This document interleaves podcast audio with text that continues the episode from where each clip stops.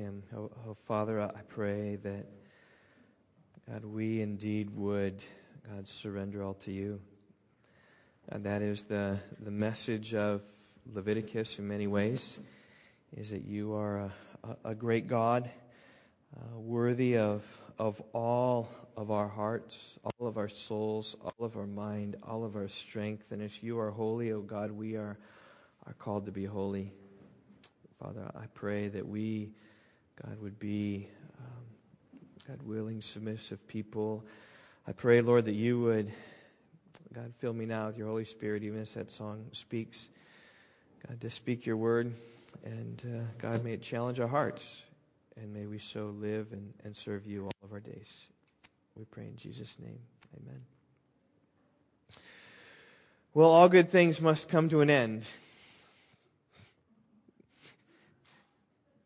Nervous laughter.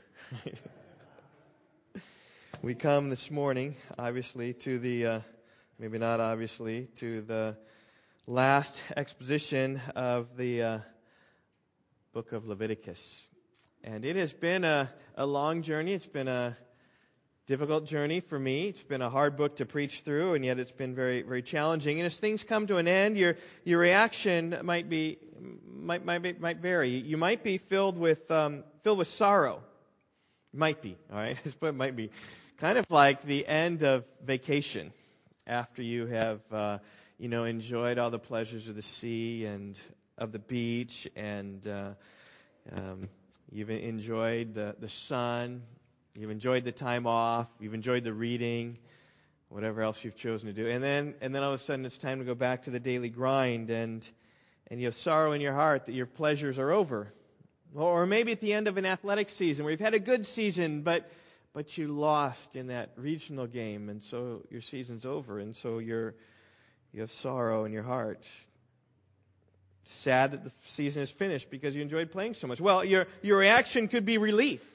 Like, relief after a long race, right? You've been training real hard for, for months and months, and day comes where the, the uh, actual race comes, and you push yourself, and your, your heart is burning, your lungs are pounding, you cross that finish line and go, oh, barely alive. I hope some of you are still alive, all right?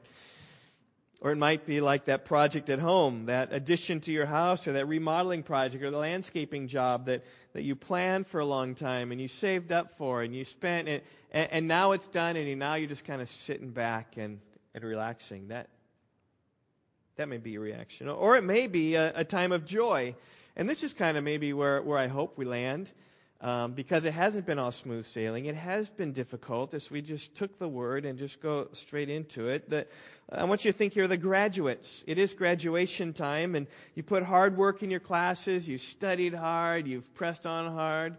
Um, you've been working but your classes are passed and your diploma is received. I remember a friend of mine when we graduated from college together. He was from the inner city of Chicago, probably the only man in his family who graduated from college up to that point. And when he shook his hand, he was a basketball player, Mark Thomas. He stood about six foot four. He grabbed his diploma and went, Yeah!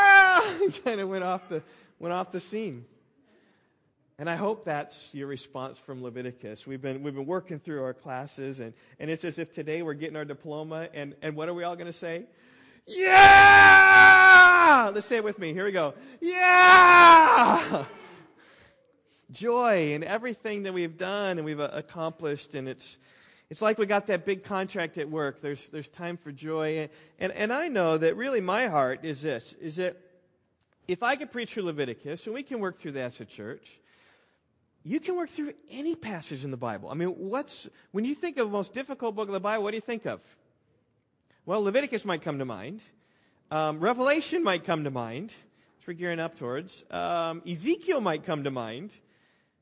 Ecclesiastes might come to mind. Yvonne and I were talking uh, this morning. Um, just, just I was hearing something on, on Ecclesiastes. I said, I'd really like to preach through Ecclesiastes someday. Kind of some obscure, old, difficult Testament. And we will, but just know that if we got through Leviticus, you can get through anything. And, and maybe you read through the Bible, this year maybe you're not there yet, or maybe as you start, or maybe next year when you get to Leviticus, maybe it's not the mud and the grime that it has been before. So many people start reading in Genesis, and they get to Exodus, and the first half is all exciting, and And the second half is the law, and they, but they push through, and then Leviticus comes and hits them like a big brick wall. They're like in this quicksand. But I, I hope as you become familiar with Leviticus, it can be a, it can be a, a help to you.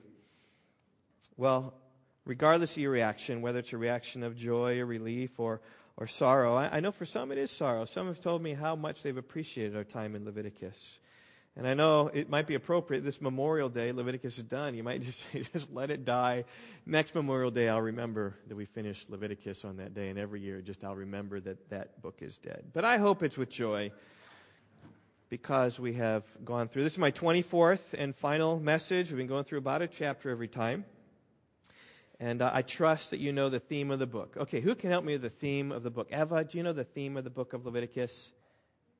You shall be holy because for these past, whatever, nine months or so, our, our screen up there, the fire filled, you shall be holy of Leviticus with the subtle cross there. That's what it's all about. That you shall be holy. And if anything that you remember from this book, of all that we've talked about, I just, just remember that, that you shall be holy. It's a main application. And week by week, when you come to God, you must be holy. When you live for God, you must be holy. Now, holiness simply means this we're being different. Like, like God is different than us. God is set apart. God is, is transcendent. Uh, he is God in three person. The cherubim and seraphim, as we sang today, cherubim and seraphim falling down before these great angelic beings falling down before the majesty of God. It means different, it means set apart, righteous and pure to the infinite degree. And so, likewise, ought we to be different and set apart and righteous.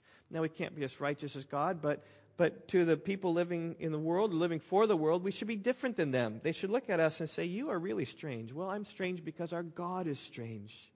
Strange in the best sense of, of the word. Three times this book, there's a link between our holiness and the holiness of God. Leviticus 11:44 simply says, "Be holy, for I am holy." Leviticus 19 verse 2, "You shall be holy, for I, the Lord your God, am holy." Leviticus 20 verse 26, "You shall be holy to me, for I, the Lord, am holy." And over and over again, we've seen these two things at play the holiness of God on the one hand, and our need for holiness on the other. God is so holy that we need sacrifices to purify us. It's the whole purpose of chapters 1 through 7. Just speaks about the sacrifices. You remember them? The burnt offering and the grain offering. Help me. Third one. And the peace offering. Good. And the sin and guilt offering. Good. Just those five offerings all coming at the same thing about our sin, our need for redemption, our thankfulness, our worship to God. We need a sacrifice. And God is so holy, we need priests. That's the whole purpose of chapters 8, 9, and 10 is about the, the priests, that, that we need someone to act on our behalf to come in before the presence of God.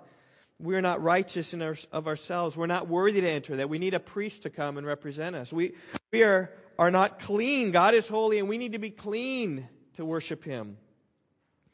And those who fail to consider such things won't come into the presence of God. Right? Do you remember the story of Nadab and Abihu? Here's a picture for the kids, right? The first priest, their story is told in Acts chapter 10, in, in Leviticus chapter 10. They brought strange fire before the Lord, which the Lord did not command. And see, they didn't treat God as holy. And they kind of came in a, a cavalier way and, and, and presented this fire.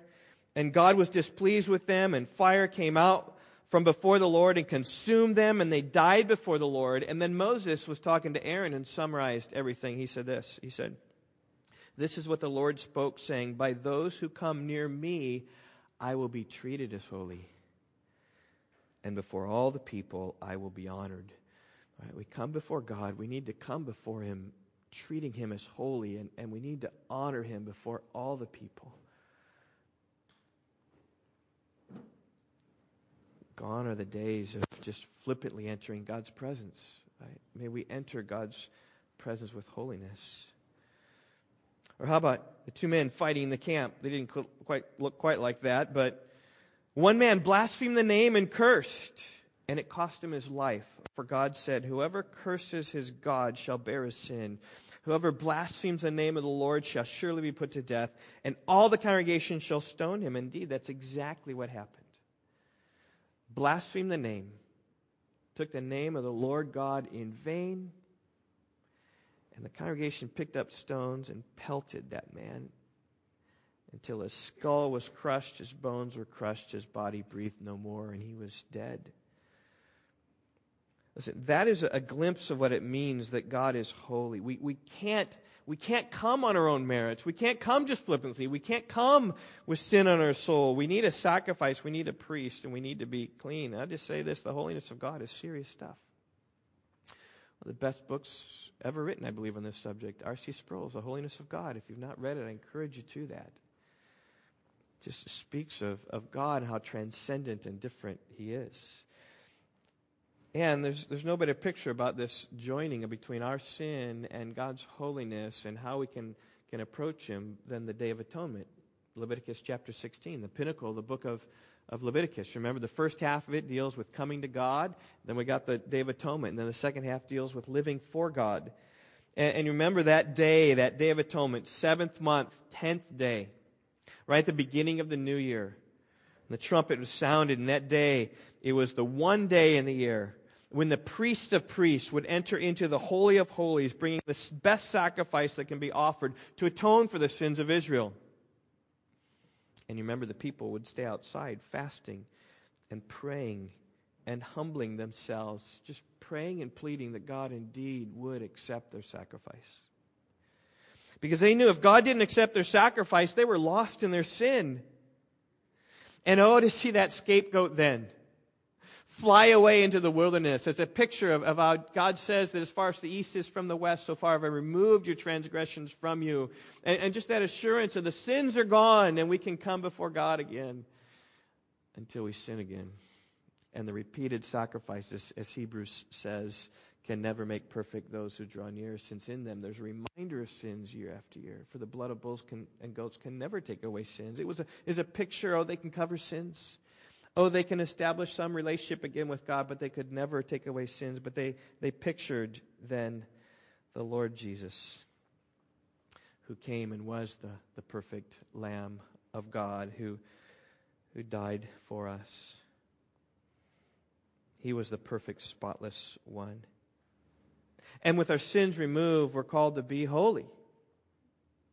We're called to be like our God. And when living like our God, we ought to live different than those around us.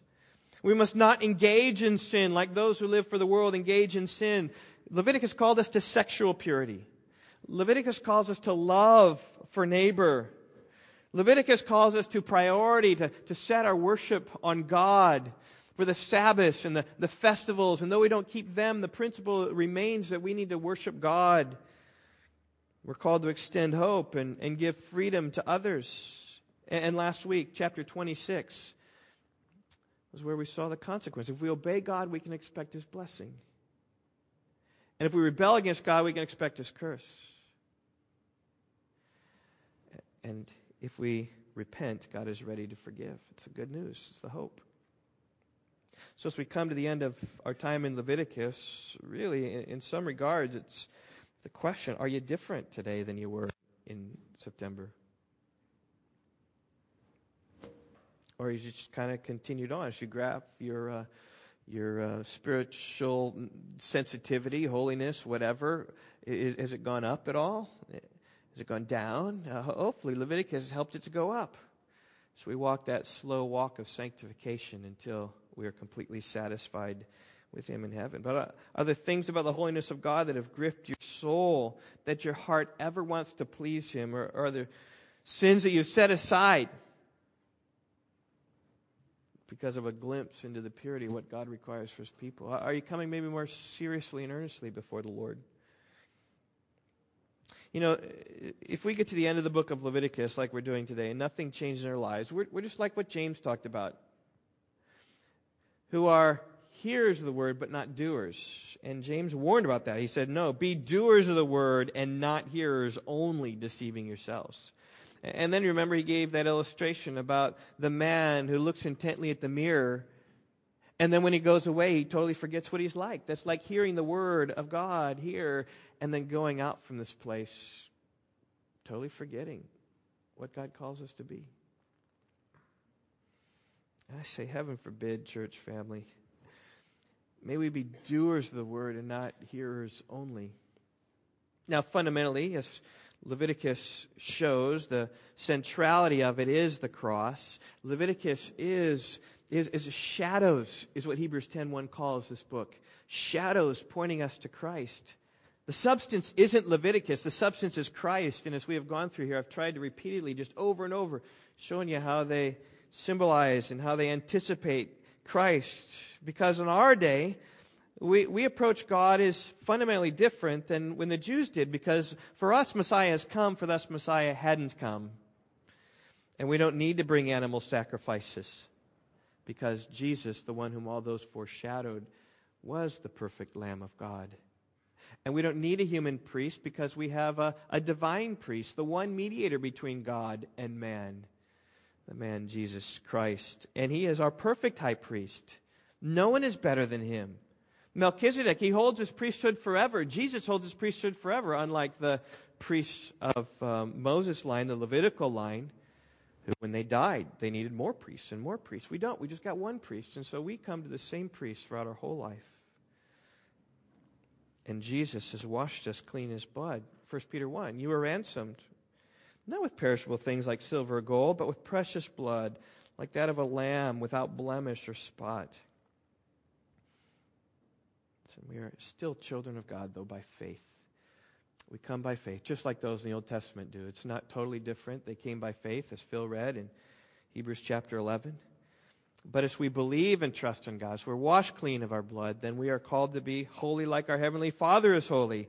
As Peter said, as He who called you is holy, you also be holy in all your conduct. And so here we come to chapter 27. It's the conclusion of everything. It's, it's, the, it's the so what chapter, if you will.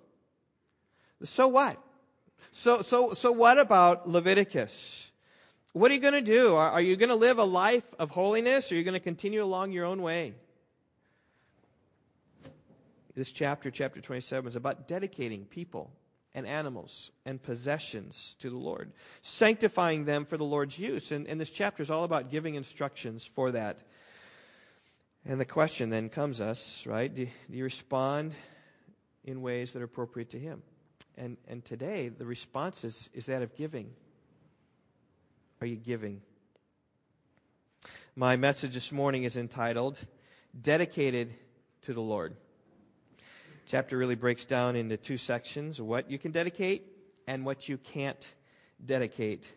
I want to look at our first section, what we can dedicate. If you haven't done so already, Leviticus chapter 27. I want to begin reading at verse 1, and I'll just stop and comment along the way about what you can dedicate. The Lord spoke to Moses, saying, Speak to the people of Israel and say to them, If anyone makes a special vow to the Lord involving the valuation of persons, then the valuation of a male from 20 years old up to 60 years old shall be 50 shekels of silver, according to the shekel of the sanctuary if the person is a female, the valuation shall be 30 shekels. If the person is from 5 years old up to 20 years old, the valuation shall be for a male 20 shekels, and for a female 10 shekels. If the person is from a, a month old up to 5 years old, the valuation shall be for a male 5 shekels of silver, and for a female, the valuation shall be 3 shekels of silver. If the person is 60 years old or over, then the valuation of a male shall be 15 shekels, and for a female, 10 shekels. And if someone's too poor to pay the valuation, then he shall be made to stand before the priest, and the priest shall value him, and the priest shall value him according to what the vower can afford. The first thing that you can dedicate to God is, is people. You see that right there in verse 2. If anyone makes a special vow of the Lord involving the valuation of persons. And then the following, there's some instructions. A strong, healthy man from age 20 to age 60 50 shekels of silver. A woman, same age, 30 shekels. That's not, ladies, because you're worth less, but you're just not as strong. This is, this is an agrarian society. How much work can a man do? and men are stronger, they have more valuation. A, a child, though, is only 20, an infant is 5, a senior citizen is 15. And uh, they just represent capacity of work, right? A middle aged man can do more than an older man. A middle aged man can do more than a, a young child. And uh, this has been made clear in our house just over the past two days. We have a, a fence in our backyard, and we are, are, taking it down to replace it with one of those invisible uh, doggy fences. And so it requires quite a bit of labor as we take down this fence. And each of these fence poles were, were dug down maybe about two feet deep with all this concrete around them. And uh, so here we are, we're working. Okay, this was Friday afternoon, and um, I said, okay, guys, let's have a contest between Hannah, whose back is towards you, and between SR. Now, Hannah, you know, she's bordering on maybe 20 shekels, maybe she's 15 shekels. SR is bordering on 50 shekels. And when they dug this thing, um, I, I, got a little video of it. I said, okay, guys, you might want to pace yourself. This is a half hour job. And I'm kind of filming, kind of going. I like to make these family films a little bit. And um, SR's was out like that. Five minutes, maybe? I said it was going to be a half hour job. He took it out probably five minutes. We had 17 posts. He probably took out 10 of them. 12 of them. probably 12. I took out like two or three late Friday and, and Saturday. Hannah took out one. Steffi tried to, but she didn't. David tried to, but they didn't. They didn't get get very far. But that's why SR would be valued at 50 shekels of silver, where I'd be closer to the 15. Like over, I'm not. I'm not quite there at 60, but I'm feeling like I'm. I'm at 60 after trying to move some of this, some of the earth. Okay, so getting back to Leviticus, valuations of people. Now, what this all means, I'm not exactly sure, okay? And I have more questions than answers, but the picture is clear. It, it has something to do with giving people to the service of the Lord, and doing so requires a cost, right? So, so think Hannah. She's barren, praying earnestly before the Lord. She prayed this, 1 Samuel 1 11. O Lord of hosts, if you will indeed look on the affliction of your maidservant and remember me and not forget your maidservant, but will give your maidservant a son, then I will give him to the Lord all the days of his life, and a razor shall never come on his head. And the Lord opened her womb. And Samuel was born, and as soon as he was weaned, he brought him to the tabernacle to let him dwell there forever. That's what 1 Samuel chapter 1 verse 22 says. Now, as you read the account for Samuel, you, you, there's no mention of valuation for Samuel. There's some sacrifices are offered, some grain offerings are, are, are offered, um, but no no valuation. And, and so I, I'm I'm confused with details. Like, okay, so this is a child. Is this like like five shekels as an infant, or is it a, a child? Is it twenty? And what about when Samuel turns twenty? Is he going to be valued at 50? Is it a yearly thing? I, I don't know. But here's what I do know. For someone to be of service to the Lord in the sanctuary, it requires some financial commitment from outside. And I think that's what's being talked about. Committing someone to the Lord, there's financial assistance outside. So think of this woman. What's her name? Any idea what her name would be? Who? Elizabeth is a great guess. That's not who this is, but 100 percent for that. Who would this be? Sarah's another great guess, okay? 100 that's not we're talking Anna. You remember Anna? I'm talking about someone dedicated to the Lord in the temple. Where Hannah was uh, Anna was married young, married for 7 years, became a widow, and then served in the temple. It says night and day she never left the temple. And she served there for until she was 84 when she got to see the baby Jesus. But here's my point is that somebody financed her work. Somebody was, was paying for her to, to be there. I don't, I don't know how, but somehow I think this is a valuation of people. You're paying for the, the value of those people, the, what it costs. So I just think a good parallel of that is financing the Lord's work. I mean, in order for me to devote myself full time to the Lord's work. I need financial help. And apart from your generous giving, I'd be working a second job. But I'm not because you're giving a valuation people so that I can serve the Lord in this way. And I, I, just say this, that giving your church is like valuation for, for people. And, and so it's a response to book of Leviticus, right? I, I, understand the priority of the tabernacle, or in our day, I understand the priority of the ministry. I, I understand how it would be good and helpful for people to be freed up to do the work of God. And I, I love the Lord. I want to give to his work. And, and you can say that with pastors, you can say that with missionaries. I mean, missionaries don't just go across the world because they just want to. Now, some of them are independently wealthy, wonderful. But vast majority of them need funding, financial help. And, and anything that you give to help them is, I think, in some ways parallel to this valuation of people. You're giving people to the Lord and His service. And I just want to commend you the work of giving, whether it's to this assembly, whether it's giving to the work of Christ abroad, to missionaries. Give, I say this, as a response to the holiness of God. Give in response. So what? So what does the book of holiness call us to? It calls us to give, to support people in the ministry, in the tabernacle. Well, the next thing that you can dedicate is you can dedicate animals. It comes in verses 9 through 13. If a vow is an animal that may be offered as an offering to the Lord, all of it that he gives goes he gives to the Lord is holy. He shall not exchange it or make a substitute for it, good for bad or bad for good. If he does, in fact, substitute one animal for another, then both it and its substitute shall be holy. And if it is unclean, any unclean animal may not be offered as an offering to the Lord, then he shall stand the animal before the priest, and the priest shall value it as either good or bad, and the priest values it, so it shall be. But if he wishes to redeem it, he shall add a fifth to the evaluation. Again, there's lots of questions, more questions in the particulars, but the, the point is clear, right? Animals can be brought and dedicated to the tabernacle. Clean animals can be given bulls, goats, lambs, pigeons, turtle doves, those acceptable for sacrifice. And, and once you make a vow to this animal, you can't substitute it.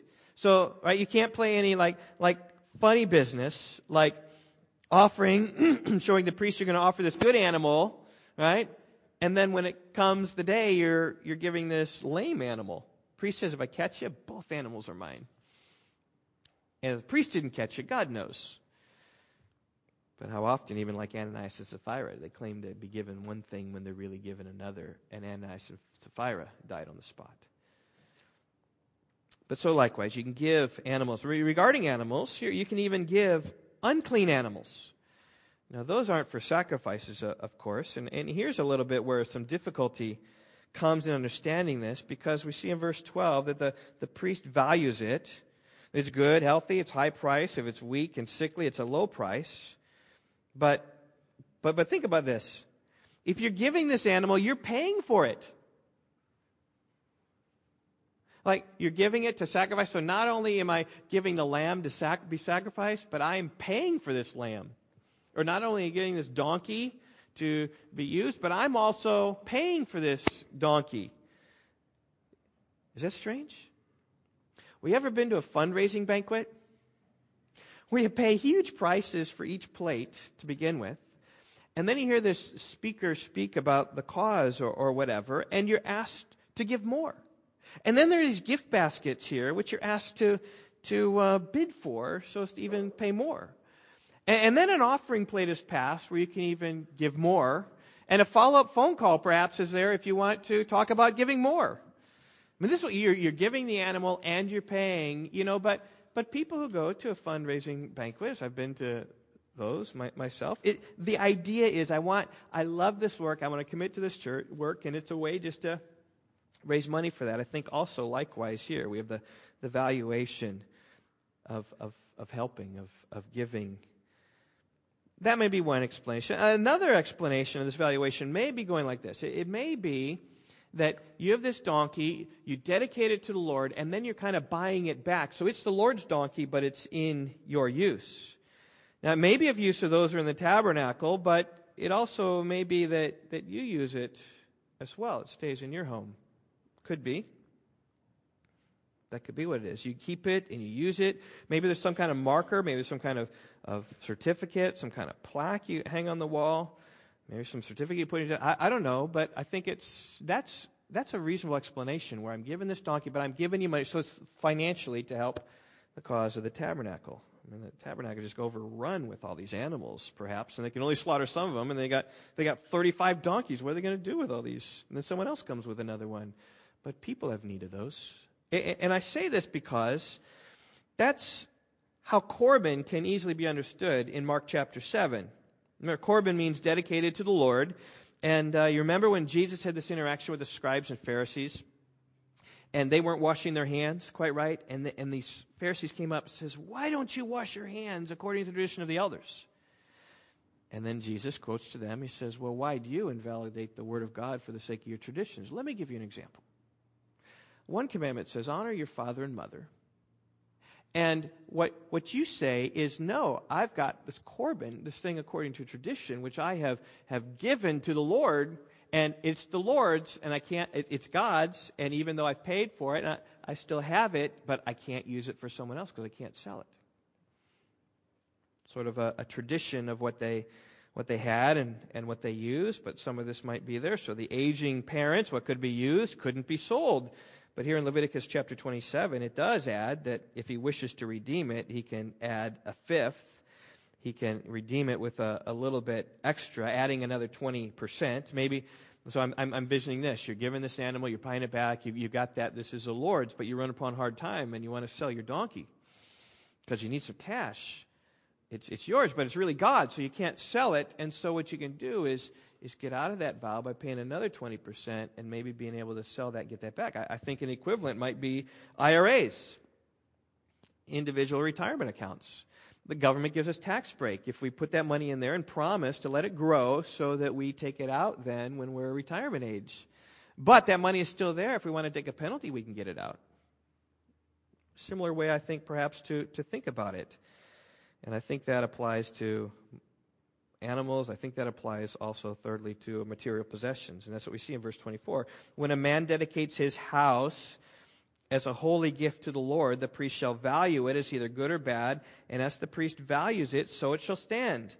If the donor wishes to redeem his house, he shall add a fifth to the valuation price, and it shall be his. And here you see the same thing. You've dedicated your house to the Lord. Now, I don't think this means you pick up your house and put it in the tabernacle.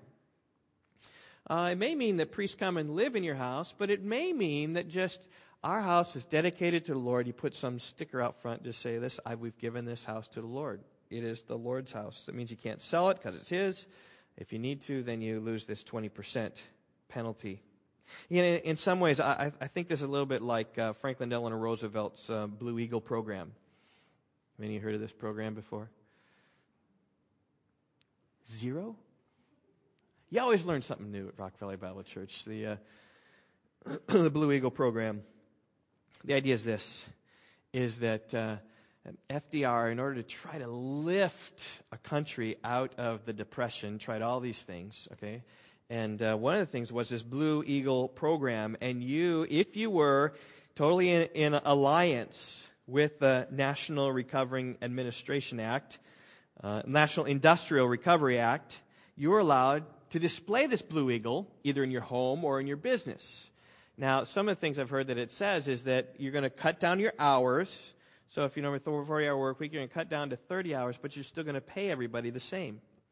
It's like typical union politics, right? Just reduce your hours, everyone pays the same. And see, if everyone does this, then it will employ more people, and basically, uh, it's all funny how it all worked, but like many things, he just he's trying something to to get uh, United States out. I'm not commending it. I'm not saying it worked. I'm not saying it was good or bad. But here's what it is: is pressure. You put a little sticker on your on your window, and if you look at that eagle, one talon, he's got a gear representing industry, industrialization. The other's got lightning bolts representing power, and just there was this momentum that says, "Hey, just do your part."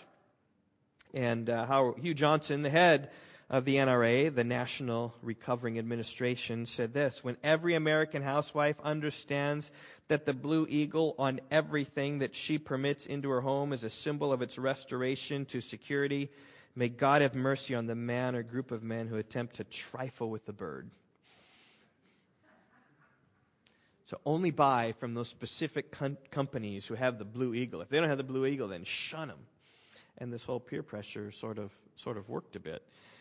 And uh, I, I, think there's some of that idea here be, behind the, the valuations, right? Based upon your possessions, you can dedicate to the Lord. Maybe you got some kind of plaque that says this has been given to the Lord. Thereby, you're support, you're demonstrating your support, national solidarity with Israel.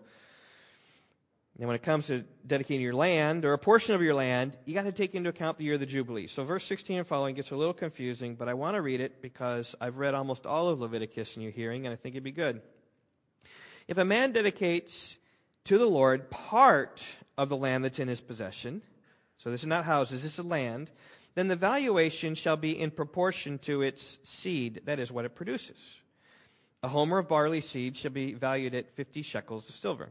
If he dedicates his field from the year of the Jubilee, the valuation, valuation shall stand. But if he dedicates his field after the Jubilee, then the priest shall calculate the price according to the years that remain until the Jubilee, and a dedication shall be made from the valuation. And if he who dedicates the field wishes to redeem it, then he shall add a fifth to its valuation price, and it shall remain his. Uh, again, you see this fifth price, so you don't just do this all the time. But if you make, if you run into trouble, there's always a, a, loophole to get out. But if he does not wish to redeem the field, or it's been sold the field to another man, it shall not be redeemed anymore.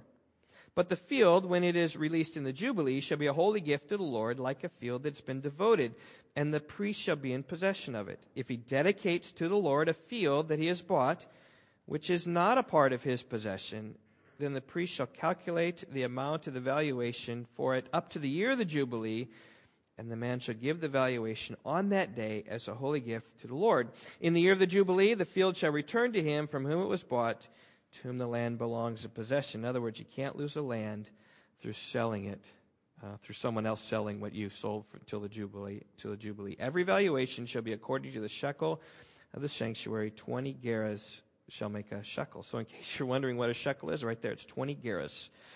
All right, so that's that's all clear now. Uh, and, and, again, right, so lots of confusing things in here, and for the sake of time, we're not going to go through all these all these rules and stuff. But but bottom line this: God has established a way for for His people to support His work through gifts, whether it's people or, or animals or uh, His possessions really a- anything that we own, we can give to the Lord. And, and I just think a simple question of application says this Are your possessions dedicated to the Lord? Are they given to God? Simply put, is your house, is your land, your car, your cars, your boats, cabins, your dinner table, your books? Is it devoted to the Lord? In other words, are you using the blessings of God to further the work of God? That's a good way to put it. God has blessed you. Okay, so what are you doing there? Are you, are you using that to further His work? God says you can use the things that God has given you, but just consider them to be the Lord's. Now, God doesn't need anything. Psalm 50 says this Every beast of the forest is mine, the cattle on a thousand hills. I know all the birds of the hills, and all that moves in the field is mine. If I were hungry, I would not tell you. For the world and its fullness are mine. See, God doesn't need anything. Because He owns it all. And to be holy means to set apart, and, that includes are we set apart with us and our possessions? The world clings tightly to the stuff. But God says, use it loosely. By the way, as we go to our, our second point here, this is all voluntary. There's nothing in the law that required this in, in any way. And, and I say this because our next section is what you can't dedicate. So he goes through, beginning here in verse 26, what you can't dedicate. I mean, you, you can't give these things to God because God already owns them. you can't give these things, you can't dedicate these things to God because God already requires them. So there's a difference between these, these first dedications and now these are like required dedications. See, verse 26. But a firstborn of animals, which as a firstborn belongs to the Lord, no man may dedicate, whether ox or sheep, it is the Lord's. And if it is an unclean animal, then he shall buy it back at the valuation and add a fifth to it, or if it is not redeemed, it shall be sold at the valuation. In, in Exodus 13, verse 2, we read, Consecrate to me the firstborn. Whatever is the first to open a womb among the people of Israel, both of man of beast, is mine. And you cannot dedicate the firstborn because the firstborn is already God's. Mandatory. You can't. Do you see that? I think there's, there's a division here. You can't dedicate that which has already been claimed. It's like double dedicating. You can't do that. You can't dedicate the firstborn. You can't dedicate a devoted thing, right? Verse 28 no devoted thing. I'll explain what that is a, a little bit a devoted thing that a man devotes to the Lord of anything that he has, whether man or beast or his inherited field, shall be sold or redeemed. Every devoted thing is most holy to the Lord. No one devoted who is to be devoted for the destruction from mankind shall be ransomed. He shall surely be put to death. I think primarily this has reference to the con- conquest of Canaan. When uh, Israel came in, God said there are some things under the ban, some things devoted to me, right? When you destroy Ai, don't take anything and the problem was that Achan coveted, and he took things that were under the ban. And he took the things devoted to God for himself. And it was wrong for him to take that. It would have been wrong for him to take that and then devote it to God because it's already God's. God said, destroy it all. I don't want anything to do with these people or with their things. I think uh, likewise, if someone was sentenced to death, you can't ransom someone's got the death penalty. You, you, can't, you can't, can't get out of that loophole. They were there. What God wanted destroyed, He didn't want dedicated to Him. You know, this, this is a little bit like, like giving unwanted things to the church. Okay? Like, you know what? Hey, I don't, I don't want that anymore. Ha, I'll just give it to the church. church piles up with junk, right? Throwing that table away anyway? Let's give it to the church. We don't need it. Hey, the church needs it. I don't, I don't think so. Don't give it to the church. If it's of no use to you, it probably is not of use to the church. So I recommend you do is sell it and give the money to the church if you really want to do something in that way. And you, will probably get only a little bit because uh, you don't need it. Nobody else needs it. Have a garage sale, sell it for three bucks, and do what you want with the three bucks, right? Have a Starbucks. Oh, you can't can't buy a Starbucks for three bucks. You need four bucks for that. But there it is. If it's devoted, you can't. So you know, God doesn't want things that were destined to be destroyed anyway. So you can't dedicate a firstborn and devoted thing. You can't dedicate the tithe. Uh, verse 30. Every tithe of the land, whether of the seed of the land or the fruit of the trees, is the Lord's. It is holy to the Lord. If a man wishes to redeem some of his tithe, he shall add a fifth to it. And every tithe of the herds and flocks, every tenth animal of all that pass under the herdsman's staff shall be holy to the Lord. One shall not differentiate between good or bad, neither shall he make a substitute for it. If he does substitute for it, then both it and the substitute shall be holy, it shall not be redeemed. He closes, these are the commandments that the Lord commanded Moses for the people Israel on Mount Sinai. The tithe was mandatory. You can't dedicate that which is mandatory. Now, when we're talking tithe, don't, don't think what, don't think just 10%. Yes, tithe means 10%, but when you, you look at Israel, Israel had two tithes and a third of a tithe. They had every year, they required to give a tithe, that is a tenth, to the Levites who performed the duty of the sanctuary, Numbers 18. They had to give a tenth there.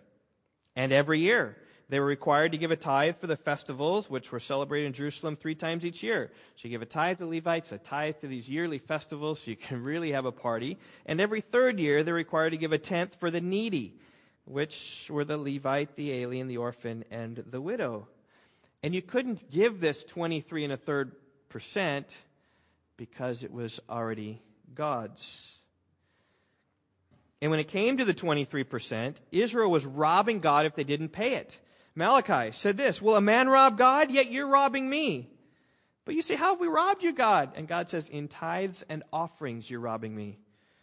And then he says, You're cursed with a curse, for you're robbing me, the whole nation of you. Okay, think cursed with a curse. Think about right, Leviticus 26. They're rebelling, you cursed. And then he says, Okay, so bring the whole tithe, all 23 and a third percent, into the storehouse so there may be food in my house, and test me now in this, says the Lord of hosts, if I will not open for you the windows of heaven and pour out for you blessing until it overflows.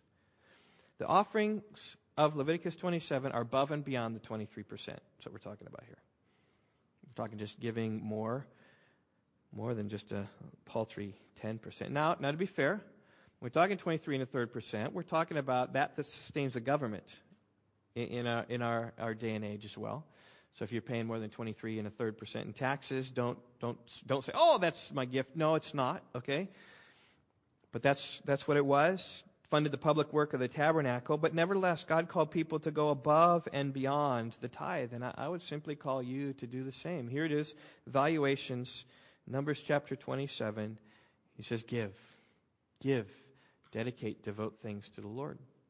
And if you do that, here's, here's how to do that. And, and I'll just say this the reality of, of things is that, that God owns everything. Our question isn't how much should we give? Our question is how much of God's resources should we keep? Right? You, you guys know this. Those who are in dating relationships, the one who asks, How far can I go physically, is asking the wrong question. Because you just go right up to that line until I can't go, and you'll probably spill over the line. The question is, right, if God is holy and sanctified, right, what's appropriate to stay apart? And, and so likewise with giving, everything is God's. We ought to figure out what we can keep, what we should keep, rather than what we should give. We should give back to God what is his anyway. 1 Corinthians 4 7. What do we have that we did not receive? The earth is the Lord, Psalm 24, verse 1 says, and the world and those who dwell in it. Okay, so let's think about it. As followers of Jesus. Now, what's, what's the call of the followers of Christ? What are we to give? I just say this we need to give it all. Luke 14, 33. Those, so therefore, any one of you who does not renounce all that he has cannot be my disciple. So when I'm saying giving it all, I'm not saying we all should live in poverty. Okay, that would be irresponsible because God has given us. It's not to say you shouldn't enjoy the things you have. That would be, uh, God, God gave us a creation to enjoy, all right? But when I say to give, give it all, I, I think it means that we need to hold everything loosely and be ready to, ready to give what, what we can. 2 Corinthians 5.15 says this. In fact, why don't we just close up there? Why don't you turn your Bibles, 2 Corinthians 5.15. Just be one simple, one last New Testament verse that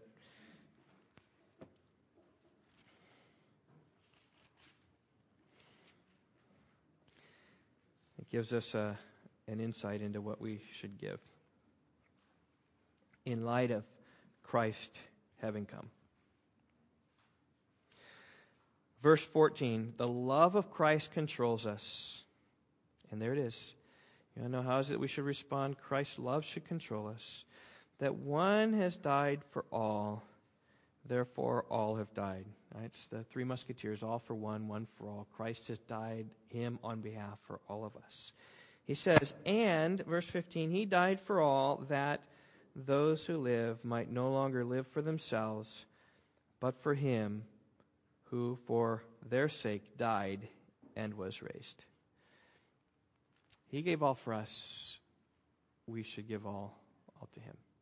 Now, I, I let you try to figure out what that means for your family, how much you keep, what that means with people, how much you keep. But I just know that, as I've always encouraged you, to be a giving people. What's here, missionaries, people, friends, people in need, whatever. Just, just be giving. And this chapter, Leviticus 27, is a response, I think, to the holiness of God. It just says, God, you're so great. Here, here's, here's what I go. I dedicate these things to you. So may the Lord bless us in, in dedicating things to God. Let's pray. Father, I, I pray, God, any time that we address our, our pocketbooks, anytime we address the attitude of, giving, God, how different it is than the world. And God, it's because idolatry is in our hearts. Calvin says that our hearts are idol making factories. And so, Lord, would pray that you would convict us where we need to be. Convict us, God, but may this not be a, a drudgery at all. Father, but you have given to us that we might be the avenue of blessing. I just think if we've been, as we have been praying much for Bob Clinton, as we have seen those emails about him in Nepal, and we have given much to Nepal in the past. Uh, God, that's where our treasure is. That's where our heart is. And Lord, would pray that you would continue to help him to know how to how to give as you can, giving to those who are, Lord, in great need. I pray you'd help us, the church, to know how much to continue to give. God, help us individually to see what we can give, what we can help to the work of Christ abroad, because we, we love it, oh God, when, when people who don't know you turn to you. Angels rejoice the presence of God when sinners repent. And so in that, Lord, we do rejoice. Thank you, O Lord, for the book of Leviticus. Thank you for its completion that we have graduated in some sense. And would pray you'd help us. We segue through the summer and eventually heading toward First John. God, may it be refreshment to our souls. We look upon God knowing that we know that we are saved, knowing that we have eternal life. Lord, I would pray that you would use that book in the life of our, our church family here just to um, startle the unbeliever. God, to show that, that they're not, they don't have eternal life. They need to truly trust Christ. They need to see that evidenced in, in love. And one of the, the things, First John 5 3, this is the love of God, that we keep his commandments. His commandments are not burdensome. Oh God, that there are many burdens that the law brings, and yet I pray that they would not be burdensome to us because we love you and we long to serve you. Father, we thank you for the Lord Jesus who fulfilled all these shadows. Bless us now, we pray. In Jesus' name, amen.